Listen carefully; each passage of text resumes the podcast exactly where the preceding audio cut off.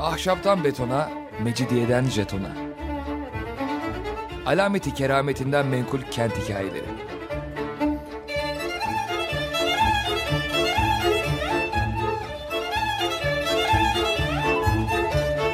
Hazırlayan ve sunan Pınar Erkan.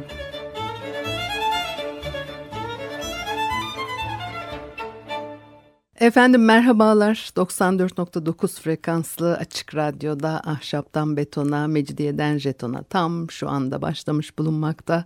Anlatıcınız ben Pınar Erkan. Elektronik posta adresim pinarerkan@yahoo.co.uk. Bakalım bugün programımızda neler var. Şimdi böyle 18. 19. yüzyıllardan çok konuştuk. Kim bilir daha da ne kadar konuşmaya devam edeceğiz. Fakat orada tabii çok e, o dönemlere de adı geçen e, önemli isimler var. E, Melling'den hiç söz etmediğimizi fark ettim. Dolayısıyla biraz ondan bahsetmek istiyorum. Alman asıllı mimar, peyzaj mimarı, ressam ve dekoratör bu kelimeyi de hiç sevmiyorum ama kullanalım şimdi. Ee, İstanbul için önemli bir isim ve onun bıraktığı İstanbul gravürleri e, döneme ait e, son derece değerli kaynaklardan. Melling e, 1763 Almanya doğumlu sanatçı bir aileden geliyor. E, babası heykeltıraş, amcası ressammış. E, eşiyle de 1700'lerin sonunda İstanbul'da e, tanışıp evleniyor. İstanbul'a ilk gelişi 1784'te. E, hanımefendi ceviz, e, Cevizli diyecektim neredeyse Cenevizli e, imiş ve e, babası ise 3. Selim'in bahçıvanı. Şimdi Melling e, Almanca, Fransızca, İtalyanca, Türkçe konuşuyor. E, Hatice Sultan'a Latin harfleriyle Türkçe yazmayı öğretiyor. Birazdan geleceğim oraya. Bu hep e, üzerinde durulan ve küçük bir anekdottur e, o dönemle ilgili anlatılan. 1831 senesinde e, Hakkın rahmetine kavuşuyor ve seyahat etmeyi de seven bir adam. E, uzun yıllarda İstanbul'da yaşamış. Bu kısa özetten sonra biraz daha detaya girebiliriz. İstanbul'a ilk geldiğinde diplomatların çocuklarına resim dersleri veriyor bu şekilde bir e, çevre ediniyor kendisine. E, Büyükdere'de e, Rus elçisi Bulgakov'un hizmetinde çalışıyor. Muhtemelen yine ressam olarak. Hatta İstanbul'a Rus elçisinin mahiyetinde gelmiş olabileceği de geçiyor kaynaklarda. Danimarka kralının ticaret ateşesi e, maslahat güzar deniyor aslında ve e, Rusya sefaretinin bankerliğini yapan e, Baron Hübsch ona e, onu e, Hatice Sultan'la tanıştırıyor. E, tarihi de böyle dönüyor galiba. E, Hatice Sultan e, Sultan 3. Selim'in kız kardeşi. Baron Hübsch de e, meşhur bir karakter. Alman bir tüccar aslında. Sonra e, Danimarka elçisi oluyor ve e, 3. Mustafa izin verdikten sonra elçilikler Boğaz kıyılarında özellikle Büyükdere'de yalı saraylar, e, sahil sarayları yaptırıyorlar. E, Baron Hübsch'ün e, Büyükdere'de görkemli bir yalısı var. Özellikle bahçesi o kadar çok e, beğeniliyormuş ki e, insanlar ziyaret edip görmek için e, sıraya giriyorlarmış e, o kadar revaçta ki ihtişamlı bahçesinden dolayı e, Büyükdere Baronu anlamında eğlenceli bir e, soyluluk ünvanı da e, veriyorlar kendisine. E, o devirlerde Avrupa'da barok var. E, barok bahçe düzenlemeleri tabii çok meşhur. Geometrik floral biçimler uygulanıyordu. E, kullanılan bitki ağaç türleriyle e, bu bahçeleri üçüncü boyuta yükseltmek mümkündü. Nitekim e, barok dönemin labirent formundaki bahçeleri de ünlüdür.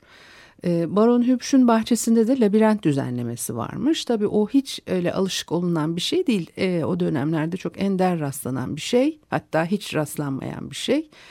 E, vezirler efendilerinin yani 3. Selim'i kastediyor gözüne girmek için gelip Avrupalıların çiçekleri ve meyve ağaçlarını nasıl yetiştirdikleri hakkında bilgi alıyorlarmış.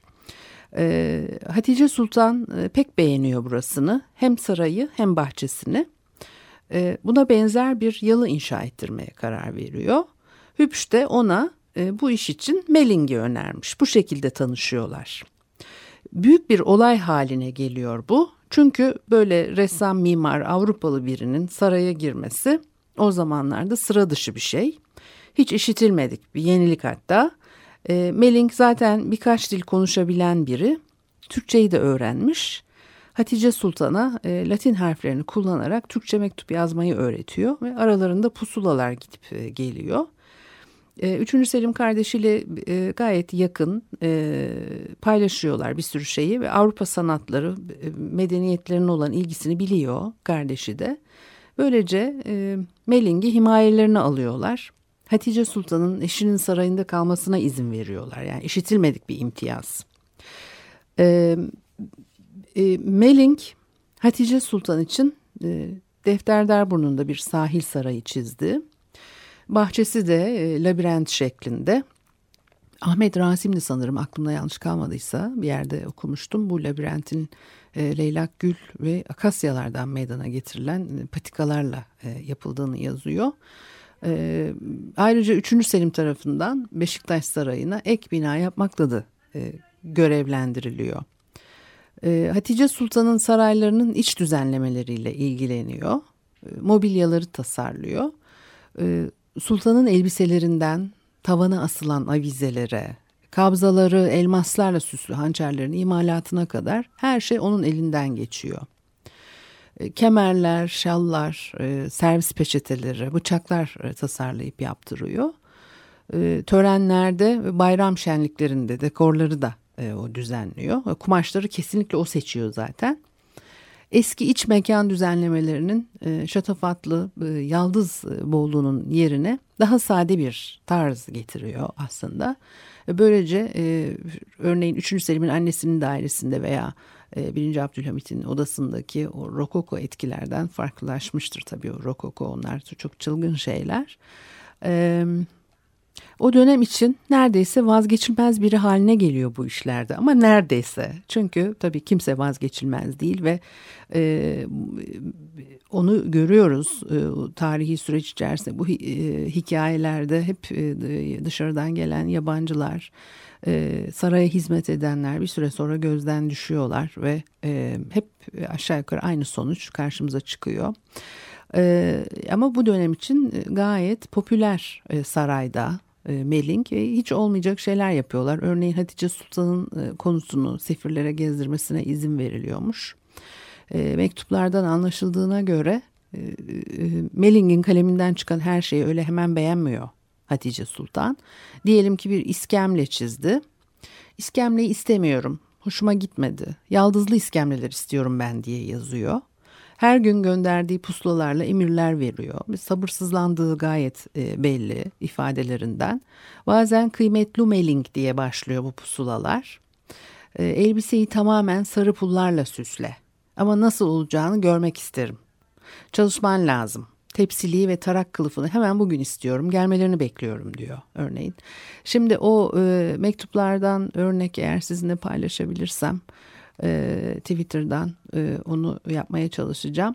E, tabii o döneme ait e, bir 17. yüzyılın sonunda bir işte padişahın kız kardeşiyle bir Avrupalı mimarın Türkçe hani Latin harfleriyle yazılmış mektupları okumak gerçekten çok enteresan oluyor. Demek ki o Latin harfleri Cumhuriyet döneminde girmemiş. Ya demek ki değil zaten bunları bilen biliyor. Hani çok daha öncesi var ee, ve daha sonraki dönemlerde de bazı şeyler karşımıza çıkıyor. Öyle hiçbir şey bir anda olmuyor. Onun muhakkak geçmişten gelen bir altyapısı oluyor. Ee, onu da e, hissetmiş ve anlamış oluyoruz. Şimdi Melling'in taş mermer eserleri kaybolmuştur ama çizdiği gravürler e, bastırdığı e, meşhur kitabındaki albümle günümüze ulaşmıştır. 1819'da Paris'te basılıyor bu kitap. E, manzara, günlük yaşam sahnelerinin çizimlerini içeriyor. Gravürleri çok kıymetlidir bizim için çünkü e, neredeyse ölçekli gibi çizilmiştir. İnce detaylara kadar günümüzde artık yerinde durmayan yapılar, e, bahçeler, mekanlarla ilgili önemli kaynaktır. Örneğin bugün artık yerinde olmayan Tophane Topçu Kışlası'nın e, neye benzediğini onun çizimleri sayesinde bilebiliyoruz. E, hem de kabaca değil epey bir detaylı bir şekilde anlayabiliyoruz nasıl olduğunu. E, onun için e, hani o dönem e, şehri ziyaret eden sanatçıların eserleri her zaman için e, artık e, bugün e, başka türlü bir hale gelmiş olan e, şehrin e, o dönemdeki halini bize anlatan çok önemli kaynaklar bunlar. E, İstanbul'da yaşadığı zaman zarfında hem 3. Selim'in hem de Hatice Sultan'ın himayesinde olmasına karşın yani büyük zorluklar yaşıyor Meling. Sorunlarla karşılaşıyor. Hatta geri dönmeyi düşündüğü zamanlar olmuş. İşte baş ağa onunla çekişiyor Kur'an ilkelerine uymadığı gerekçesiyle. E, ciddi ekonomik sorunlar da e, yaşamış. İçinde bulunduğu sıkıntıları e, Hatice Sultan'a yazarak anlatıyor. Para da istiyor. Son yılları epey zorlu geçmiş. Sonunda da İstanbul'dan gönderiliyor. E, Pero önemli bir kaynaktır bu bilgileri edinmek için. Ona göre Melling'in 1799'da doğan çocuğu kıskançlık sebebi olabilirmiş. Öte yandan e, Napolyon'un Mısır seferi muhtemelen önemli bir etken. Çünkü o dönemden sonra işte Osmanlı-Fransa ilişkileri gerginleşiyor. Muhakkak e, Melling de ondan payını almıştır. İstanbul'dan gönderilince Paris'e gidiyor ve Fransız sarayının hizmetine giriyor. Ressam, gezgin olarak seyahatlerine devam ediyor. Çok değerli eserler vermiştir ve e, perspektif çizimler, e, panoramik çizim tekniği üzerine kafa yormuştur. Getirdiği yeniliklerle önemli katkıları olduğu da anlaşılıyor. Müzik arası verelim, ondan sonra devam edelim.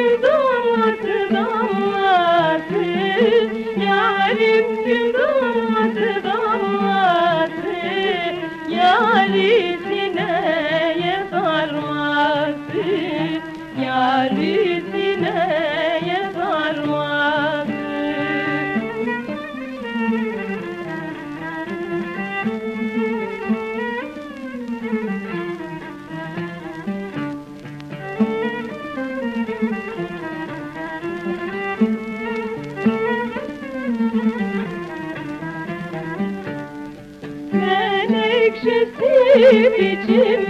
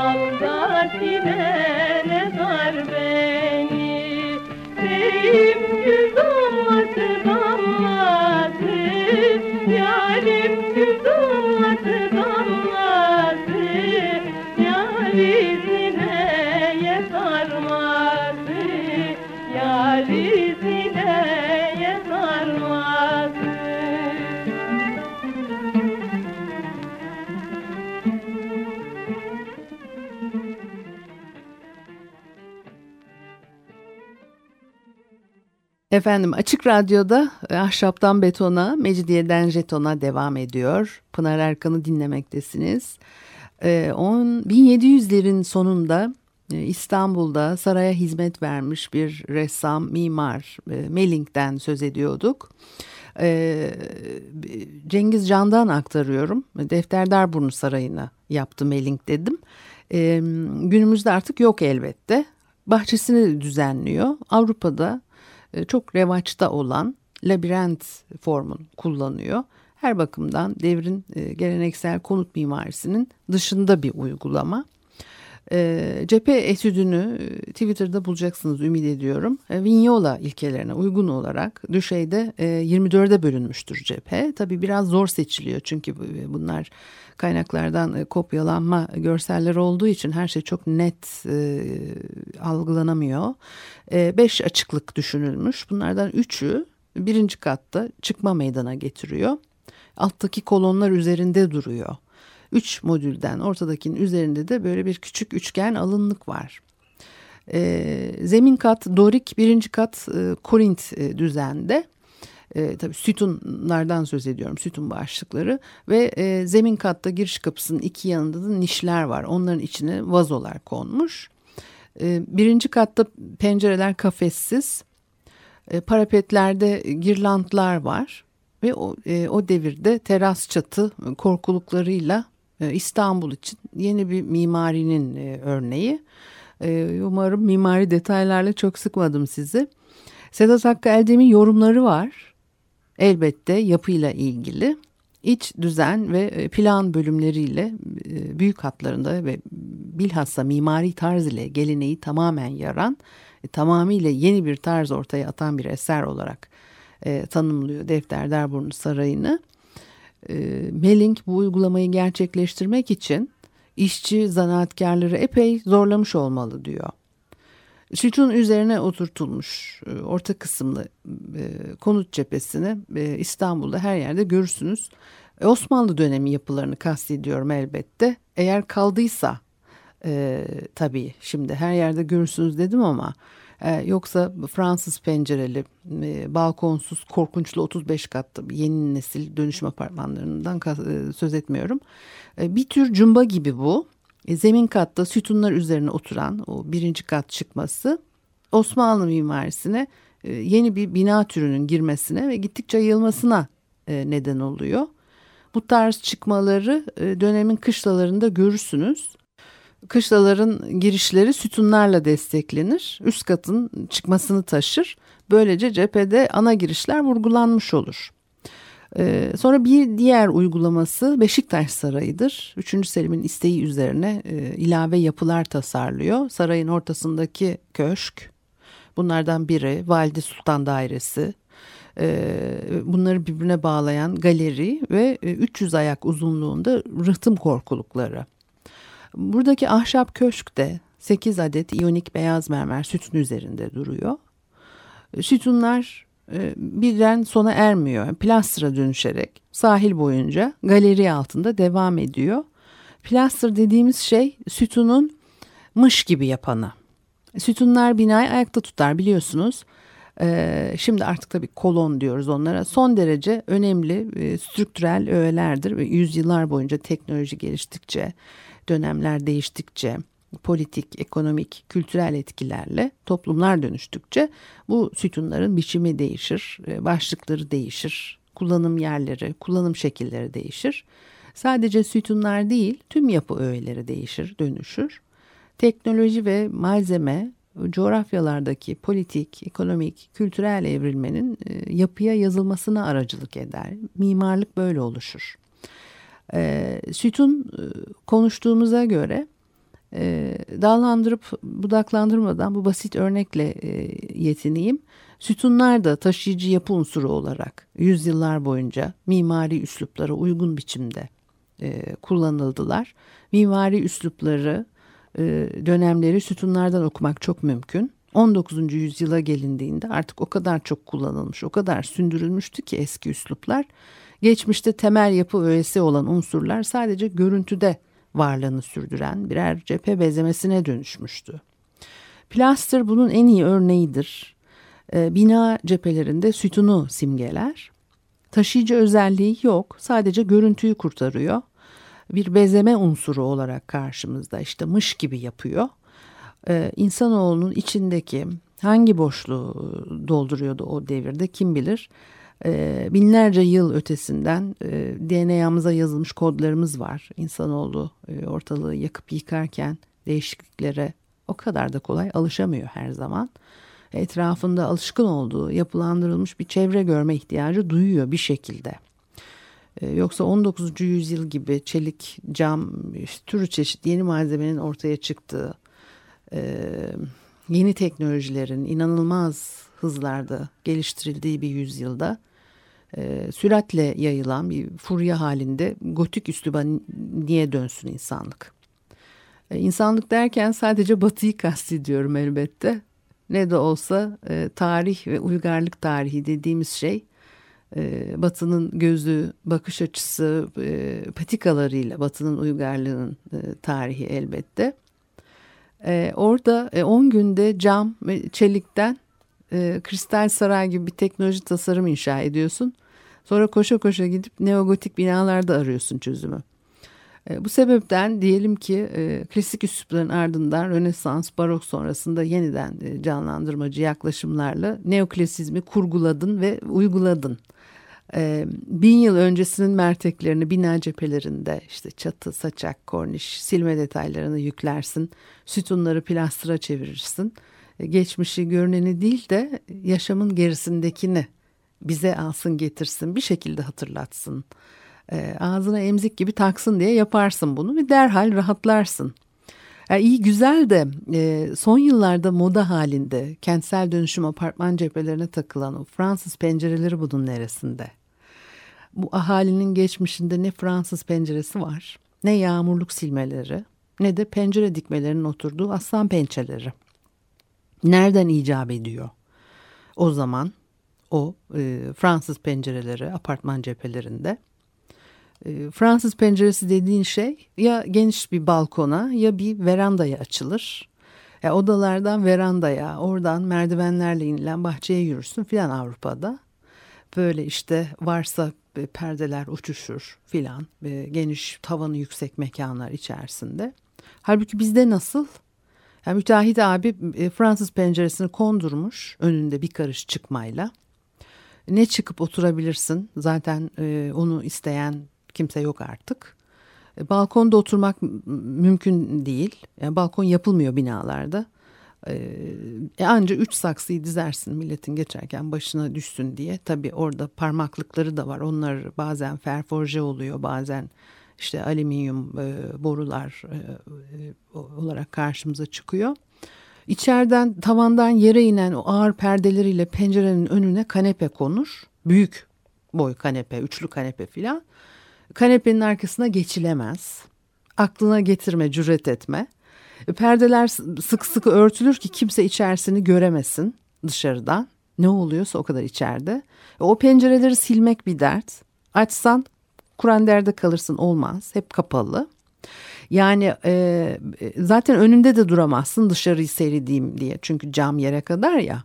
Bir de böyle hanımlar toplanıyorlar bazen o evlerde ve işte rüzgar olacak falan diye üşüyecekler diye o camlar açılmıyor. Fransız pencere açılmıyor e, e, duvarlardan sular aktığını e, görmüşlüğüm var. Şimdi hal yani önündeki mat alüminyum korkuluklarını çamaşırlık borularını kaynak yaptırıyorlar pantolon vanilya asmak için. Ee, e, bir sorun var demek ki. Fakat ahali bayılıyor kapış kapış gidiyor olmalı ki her yerde onlar var şimdi.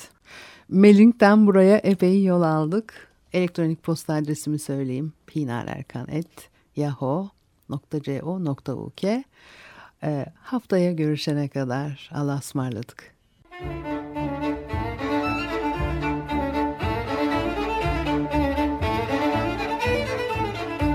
Ahşaptan betona, mecidiyeden jetona. Alameti kerametinden menkul kent hikayeleri.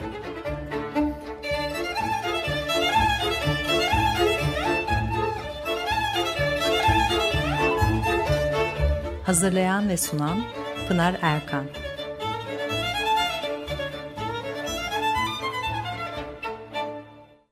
Açık Radyo program destekçisi olun